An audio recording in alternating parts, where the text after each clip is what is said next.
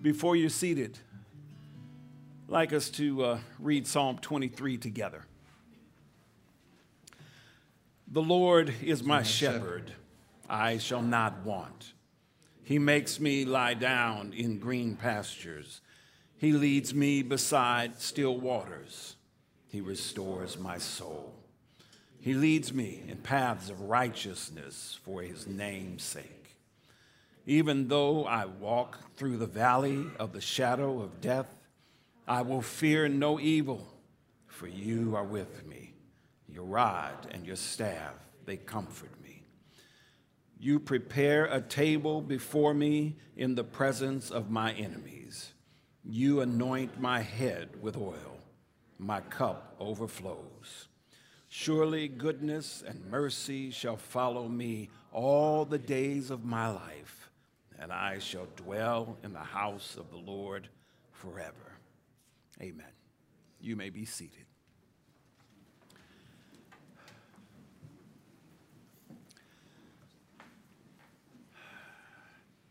I started reading the Bible um, the summer that I turned 15.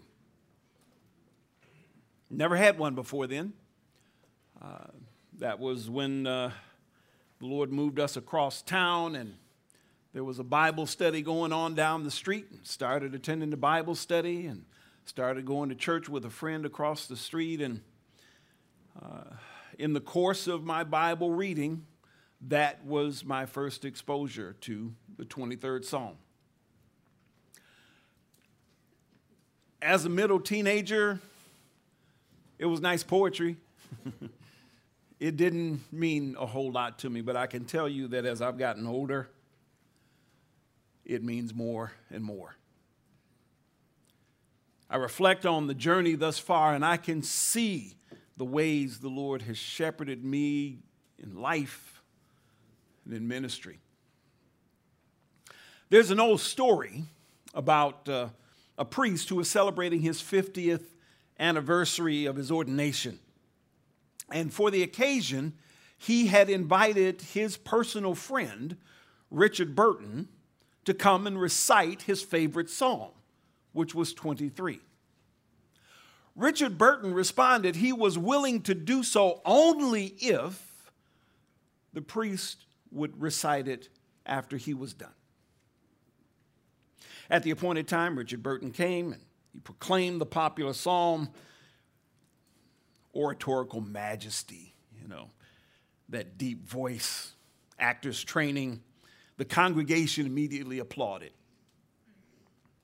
And then this humble pastor stood up and he began to recite from heart this beloved psalm. And after he had finished his not so nearly professional recitation, the congregation was in a hushed awe. Some were moved to tears. And someone leaned over and asked Richard Burton, why, why do you think there's such a difference in response? it's, the legend goes, Richard Burton said, because I know the psalm, but my friend knows the shepherd. Do you know the shepherd? Well, my hope is that in the five weeks of this series, we'll all get to know the shepherd a little bit better. David's first words of the song were, The Lord. Now, that's the Lord in all capitals, which means it's not meaning Adonai, master, boss, but Yahweh, God's personal name, if you will. This is the name by which God introduced himself to Moses. You recall the story. God had appeared in a burning bush in the desert. Life was boring enough for Moses that even though bushes burned up all the time in the desert, this one caught his attention because it didn't burn out. That's a pretty boring life. Moses approached the bush, And God spoke, calling him in closer. And then God identified himself. In Exodus 3 6, it says, I am the God of your father, the God of Abraham, the God of Isaac, the God of Jacob. And then God told him why he called him over. God was sending him to Pharaoh to secure the release of God's people, the people of Israel.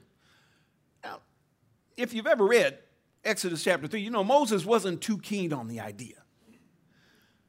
And he's going to try to get out of it. And he had lots of excuses to come later, but his first questionable, his first question was reasonable. Uh, he asked God, verse 13, Moses said to, to God, If I come to the people of Israel and say to them, The God of your fathers has sent me to you, and they ask, What is his name?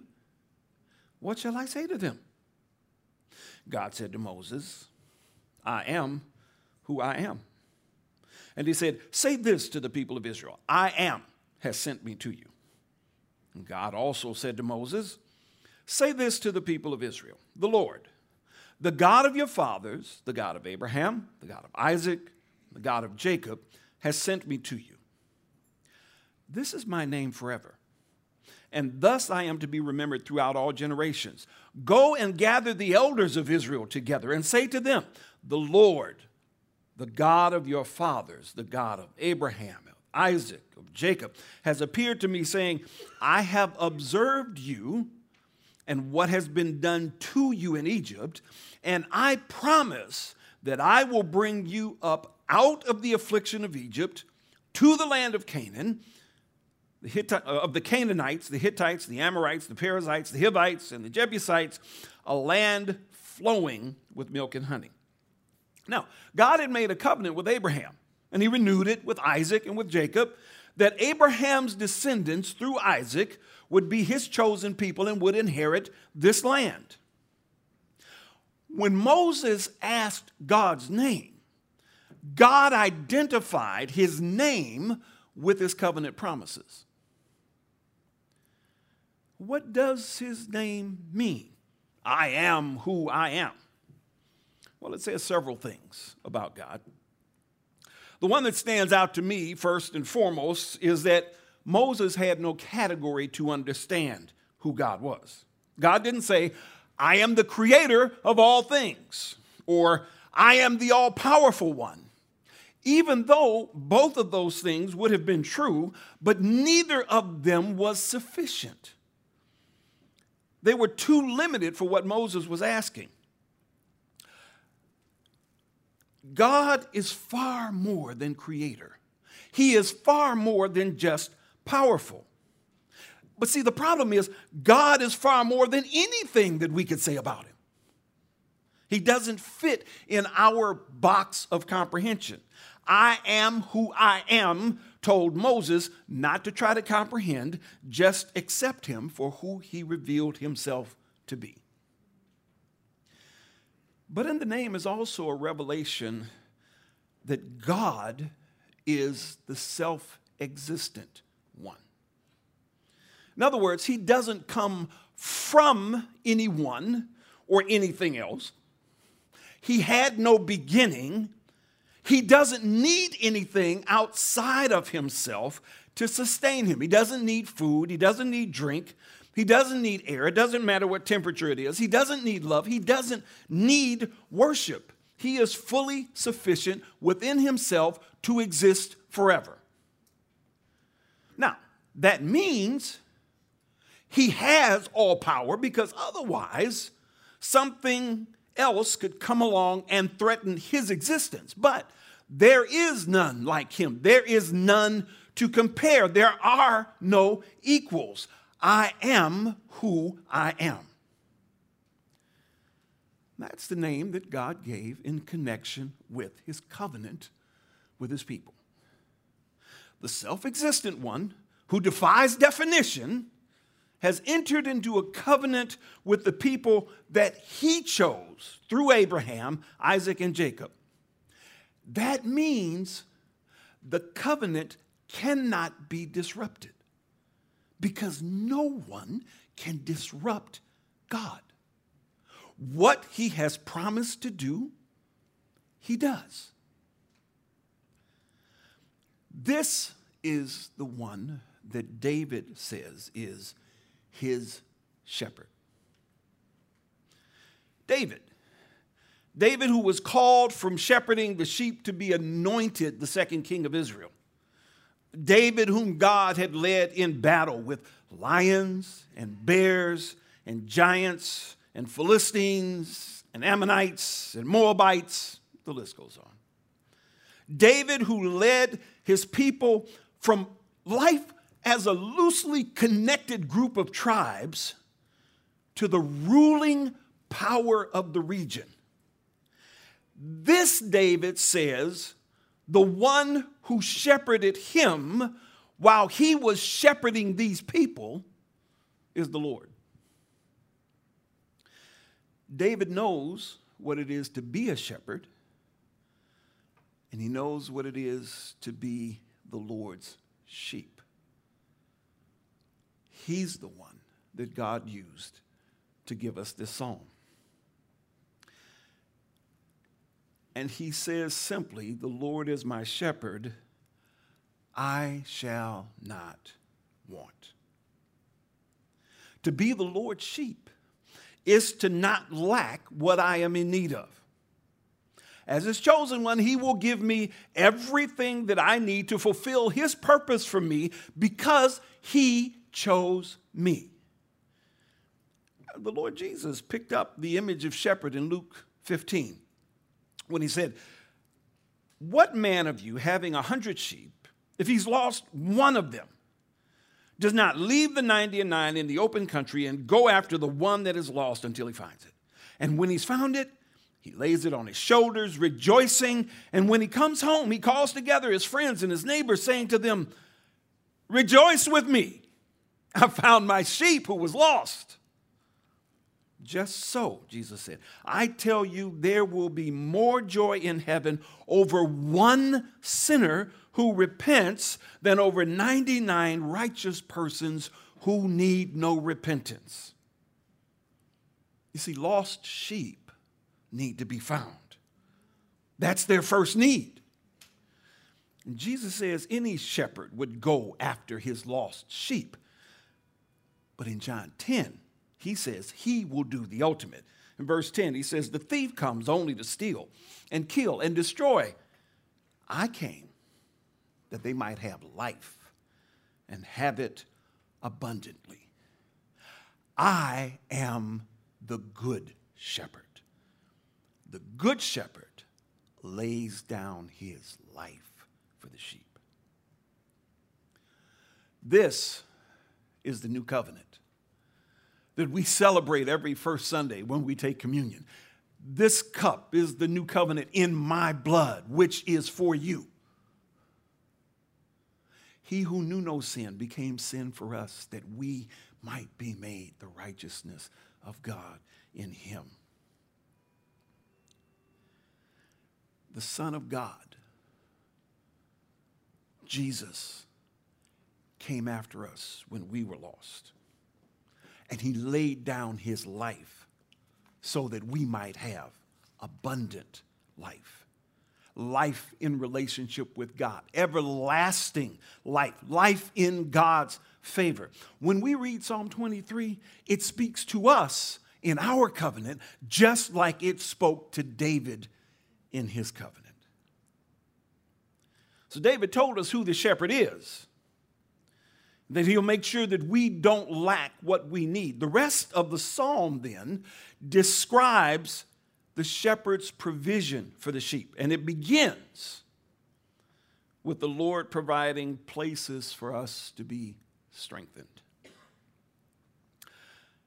Verse 2 says, He makes me lie down in green pastures. To appreciate what David is saying, you need to take a look at what typical grazing places looked like.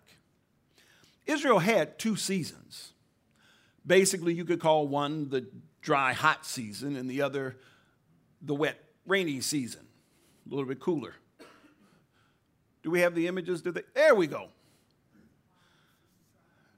that's pasture most of the year in Israel. Option two, if you happen to be coming down between some, some paths in the hills, you can flip up the next one. Uh, you, you, get a little bit of, you know, they caught a little moisture. You can get a little greenness going in. But here was the challenge Israel is a small country, and it had people to feed. So the priority in land use went to farming. Pasture land was what was not useful for farming.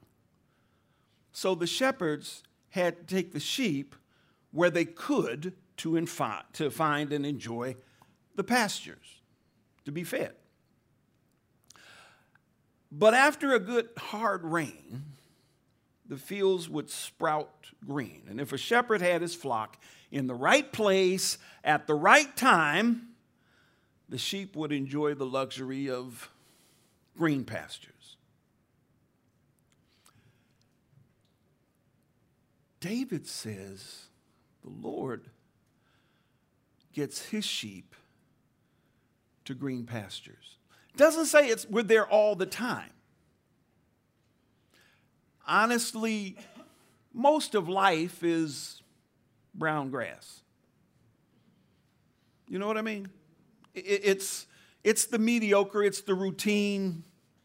You get up, you get dressed for the day, you take the commute, you go to school, you go to work, you, you, you, you tend to the home, you tend to the children, and the day ends, you go to sleep, and you get up the next day and you do it again. That most of life is routine. Amen? Brown grass.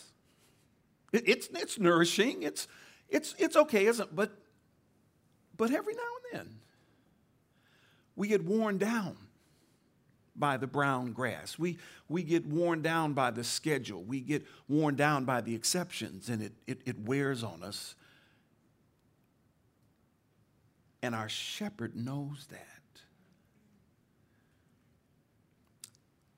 And in those seasons, he's willing to take us, if we will trust him, to green pastures. But David didn't say, He makes me graze in green pastures. He said, He makes me lie down in green pastures. Phillip Keller is a pastor who spent eight years as a shepherd. He wrote of the lessons he learned in the book called uh, A Shepherd Looks at Psalm 23. Sheep, he says, do not lie down easily. In fact, it says, it is almost impossible for them to be made to lie down unless four requirements are met. Owing to their timidity, they refuse to lie down unless they are free of all fear because of the social behavior within a flock of sheep, they will not lie down unless they are free from friction with others of their kind. That's always funny to me because I'm like, how does, how does sheep have friction? you know, you didn't buy at me when I went by. I, just, I have no idea. I guess you had to be a shepherd to get that, okay? But anyway, moving on. Uh, if tormented by flies or parasites, sheep will not lie down. Only when free of these pests can they relax. And lastly, sheep will not lie down as long as they feel in need of finding food. So they have to be free from hunger. So we got fear, we got friction, we got flies, and we got food. Four things that can keep sheep on their feet. But with the Lord as a shepherd, David says, He lies down. God takes care of these things. God knows what it takes to get sheep to lie down, and He addresses it. The Lord took care of David, and He rested. Can I ask you what gets in the way of your rest? I'll tell you what gets in the way of, of mine. So when I feel like my life is out of control or overwhelming, I don't rest real, real well. when wrong thoughts and sinful desires are buzzing around my head, I don't rest. When I'm at odds with people I care about, it's difficult to rest. And though I don't like to admit this, when I feel like my needs are not being met, I get agitated. Rest doesn't come very well. See, the difference between me and sheep is that sheep trust their shepherd, but I don't always trust mine. I think more thoughts than sheep think. I want more things than sheep want. And I am more easily dissatisfied with my shepherd than sheep are. When he doesn't shepherd me the way I think I ought to be shepherded, I may choose not to trust him and take things in my own hands, go my own way. But then that feeling of agitation settles into my heart and I can't lie down. How many ways do we explain away that feeling of unrest? How many excuses do we give ourselves? I'm just trying to deal with life. But there's, there's just so much uncertainty in the world. I, I've said this, I've it from parents all the time. Well, I need to get the kids through school and then I can attend to some of these other things. Or, well, nobody else is going to pay the bills. My job is important and it's demanding. I need to give it my time and attention.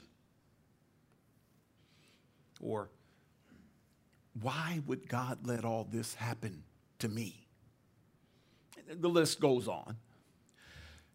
But the issue at the core of it is that we don't trust the shepherd. We don't come to him and let him meet our needs according to his wisdom, His goodness, His timing. We tell Him what we need Him to do for us. Now, let me give you an example from the Butler family files. This is a number of years ago. We were in need of a car. We had a Caprice estate wagon, venerable old beast, and it was held together by rust. But it was big enough to carry a family of seven. It was probably a 1980 model, and it was about 1998. We knew that our car was going to die in the near future. We had been praying for another car. We had heard that we should pray specifically, so we were telling God this make, this model, this color, you know. We prayed for about a year. No answer. But God was speaking he impressed on me that I should trust him to provide what we needed instead of telling him what we needed. So we changed our prayer. God, we're in need of a vehicle. Would you provide a vehicle? I am not exaggerating or making up. A few months later, a friend of mine approached me after church and said that God had told him to sell me his three year old Toyota Previa for $11. Who am I to argue with God? I reached in my pocket, handed him $11. this, this van was larger, better equipped, more dependable than the one that we had been asking for by name. And it served our family wonderfully for several years. We lost it in an accident. Nobody got hurt, but the van was totaled. And when we got the insurance money, rather than remember the lesson and trust that we had learned in receiving that van, we just went out and replaced it. And what we bought cost us tons of money from the day we got it. We hadn't trusted the shepherd, and we didn't lie down in his green pastures.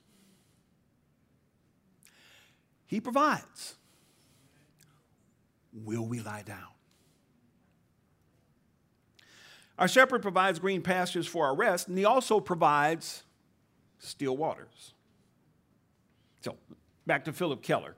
Not going to read a passage here, but he tells us that most of the water that sheep need, they get from grazing the grass, because they graze while the dew is still on the grass, if they can get out early enough. But the Middle Eastern sun is hot, and so sometimes they can't get to the, to the pasture land before the sun has evaporated the dew. And when that happens, they need to drink. But sheep are difficult to please. They won't drink from a noisy stream because they're timid, but they don't like stagnant water either. So the water needs to be moving, but quietly. And it needs to be clean and fresh, otherwise, the sheep pick up parasites and other ailments and that leaves them unsettled. Now, one of the spiritual dangers of our information age is that we have access to tons of teaching and preaching and writing. You can turn on the TV, the computer, the radio, listen to any one of hundreds of preachers and teachers. Now, praise the Lord. Many of them are true to God's word and handle it well. But there's others that fall into different categories. Some are just poorly trained. They mean well, but they just they get lost in how to handle the scriptures. Some are just mistaken. They just misunderstand it. And some are just false teachers. When you drink from their stream, you get spiritually unsettled. There have been times in my ministry as pastor that I have encouraged people you just need to turn that ministry off. You need to stop listening to that. It's not about just listen to me. I mean, come on. I'm one pastor of a dozen at Moody Church. this is this, and, and, and, we fellowship with, we support other ministries. It, this is not about a, a power grab. No, what this is about is that God says, pastors Watch for your souls, according to Hebrews 13. But we care. And your pastor knows you. I, I can't tell you the number of times in my life that my pastor, and it, it, it, even today, I mean, Pastor Lutzer, you know, he's still here occasionally, and I'll go up and sit with him for a few minutes and we'll talk about something. He's my pastor. And he speaks into my life and it directs me and it settles me. That's what pastors are for. Sometimes we have to direct you away from some of what's available out there because not everything will help you in your walk with God. Attending your church, reading and studying God's Word, spending time in His presence either with others or by yourself. These are all good sources of nourishment.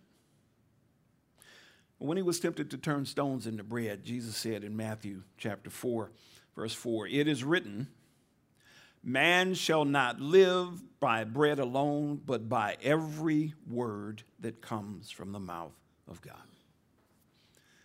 Now, I'm not about to tell you anything new, just about to remind you. But what are some of the ways that God's word nourishes us? Well, these won't be on the screen. I'm just going to run through them quickly.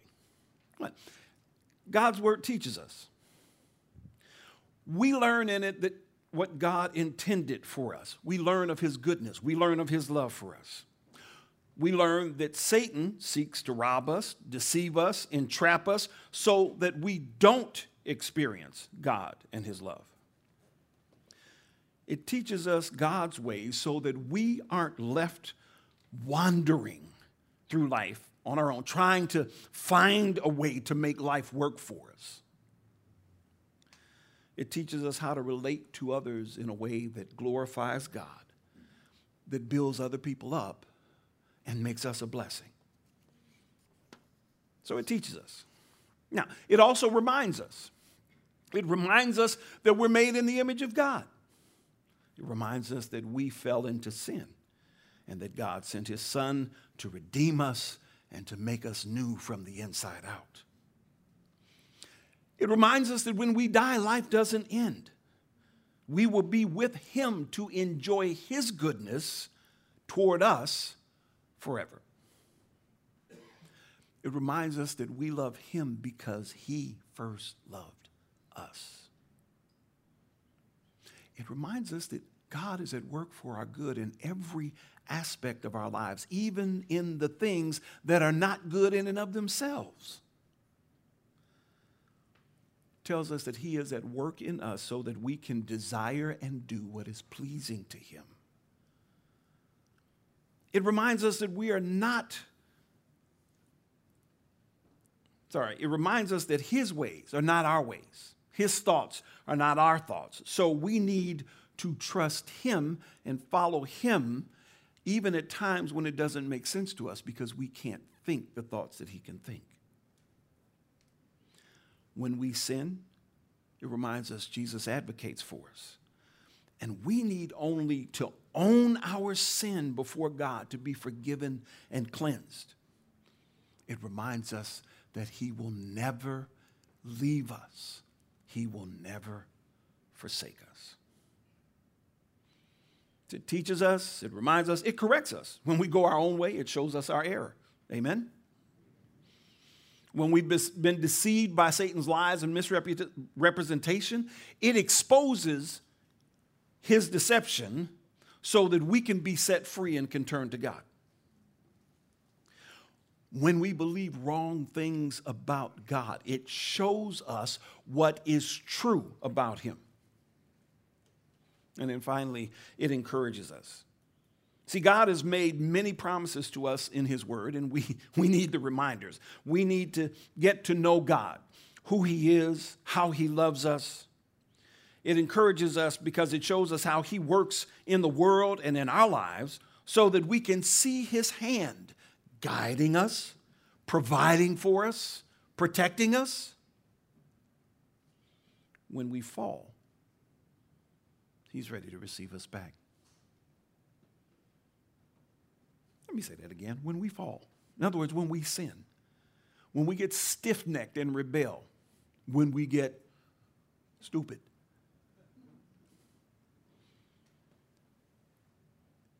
He's ready to receive us back. We only need come and confess it. He wants to work through us to bless others with salvation, with discipling, with encouragement, with restoration, and so on. God nourishes his people through his word, but he also nourishes us through his presence. When we come to him in prayer and worship, in church or at private, have you had the experience where, where you came to church and you were not good? You know, your heart and mind just were in a dark place. Anybody came to church that way? Or is it just me? Okay, I got a couple honest people in the house. Okay. there, there's something stuck. Something I, I can't quite work through, I can't make sense of, I'm not quite able to let go of. It's just bothering me. Maybe there's a sin that I'm just not ready to give up yet. A situation that I, I, just haven't been able somehow to bring myself to trust God with. Some person that just, you know, they got on my reserve nerve and. You know, that's the nerve that when they get on your nerves, and so you move those out the way and you bring out the reserve nerve, and they get on those too. That, that, that's the reserve nerve. And just like I, am supposed to love this person, I'm supposed to be at peace with this person. I'm, I, it says love covers a multitude of sins. God, I, my, my, my love must have shrunk because it's not covering. Uh, and, and we come to worship. And it's not because we're singing songs that pertain to the issue at hand. It's not because the message directly addressed that thing, but sometimes just being in the presence of God with His people, just when I'm in that quiet time, settling my heart before the Lord, that he so moves in us that something goes click and the burden rolls off. The question is answered. I can forgive, I can love, I can trust. Because when we come into God's presence, God nourishes us. You see, the Lord is our shepherd, He makes provision for us. And David's words point us forward to what the Lord Jesus taught. In Matthew 6, Jesus reminds us birds don't produce any food, but God still feeds them. Flowers don't weave any cloth, God clothes them fabulously. And if that's how God cares for birds and flowers, Jesus says to us in Matthew 6:31, so do not worry, saying, what shall we eat? Or what shall we drink? Or what shall we wear? For the pagans run after all these things, and your heavenly Father knows that you need them.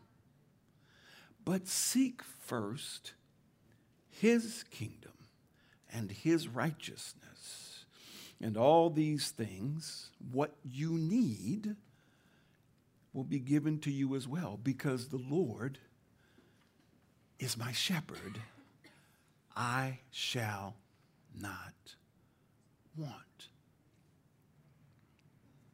The question then becomes Is the Lord your shepherd?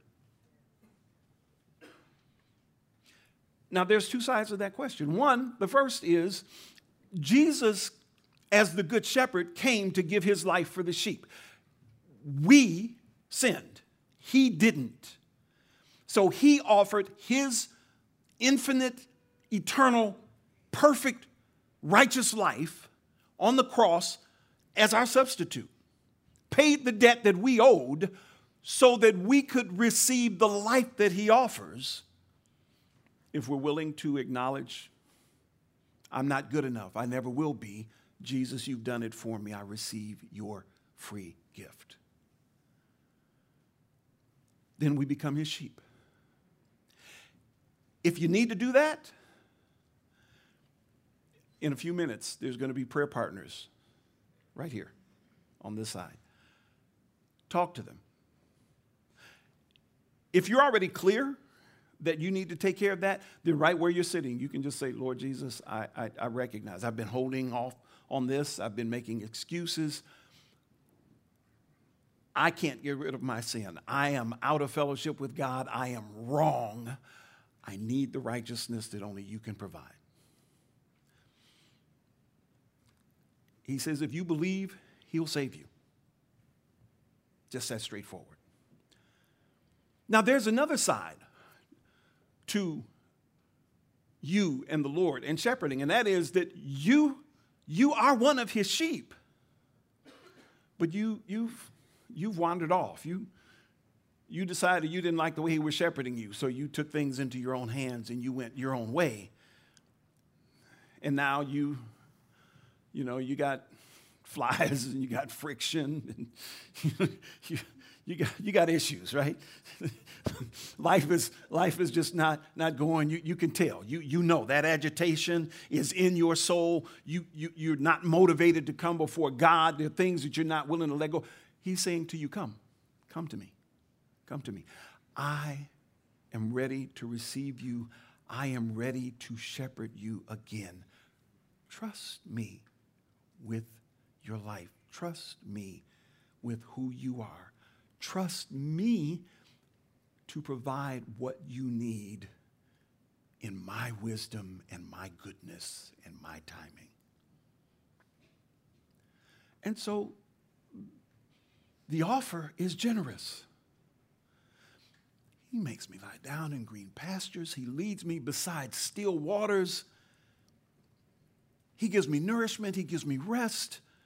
Will I receive it from him? That's his invitation. Let's pray. We are reminded over and over again how good you are. The first couple of verses of this psalm already make plain to us that you, you care. You are with us. You are at work in us. You are pursuing us when we stray away. You give your life for us when we're in sin.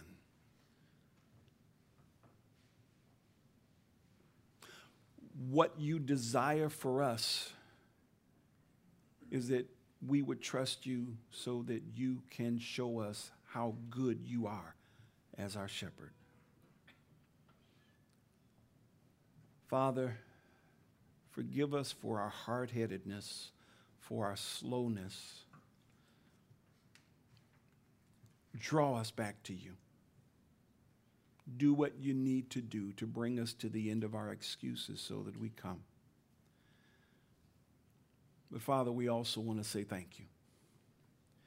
Thank you because we have experienced your goodness. Thank you because we have an open door to come to you because of what our shepherd, the Lord Jesus, has done for us.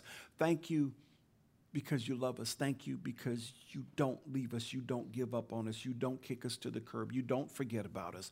But you're there to encourage us, to strengthen us, to nourish us, to nurture us, to correct us, to guide us, to use us to be a blessing to others. This is the good God that you are. We count it a privilege to be your sheep. We give you praise as our shepherd through Jesus our Lord. Amen.